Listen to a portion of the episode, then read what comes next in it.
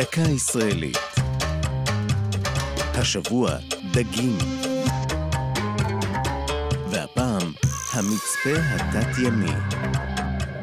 בקצה מפרץ אילת עולה מתוך מימי ים סוף מגדל לבן דמוי מגדלור. אין הוא מסמן את מיקום הנמל לספינות, אלא מספק הצצה לעולם שמתחת למים. זה המצפה התת-ימי של אילת, היחיד מסוגו בעולם. הוא שוכן בשמורת חוף האלמוגים הדרומית לעיר. הקים אותו הנדבן מוריס קאן, עם הביולוג הימי דוד פרידמן, לפני 45 שנה, לאחר מחקר ממושך שנועד למזער את הפגיעה בסביבה. המבנה, שמשקלו 100 טונות, הורכב על היבשה ושוקע לקרקעית הים. לאחר מכן, הועברו למקום גושי מושבות אלמוגים כדי לתקן את ההרס שגרמה הבנייה.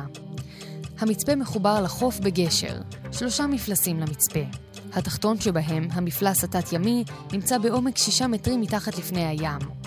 דרכו אפשר לצפות בשונית ממש מקרוב, מבעד לקירות זכוכית. בסמיכות לו ממוקמים אקווריומים רבים, שבהם אפשר לחזות במגוון בעלי חיים וצמחים נדירים, המשמשים גם למחקר של מדענים וסטודנטים לביולוגיה ימית. האמיצים שבמבקרים ירצו לפגוש בוודאי ב-18 הכרישים שבמקום, אך אל דאגה, הם חיים באקווריום נפרד. זו הייתה דקה ישראלית על דגים והמצפה התת-ימי, כתבה יעלי פוקס, ייעוץ הדוקטור עוז גופמן, הגישה נועם גולדברג.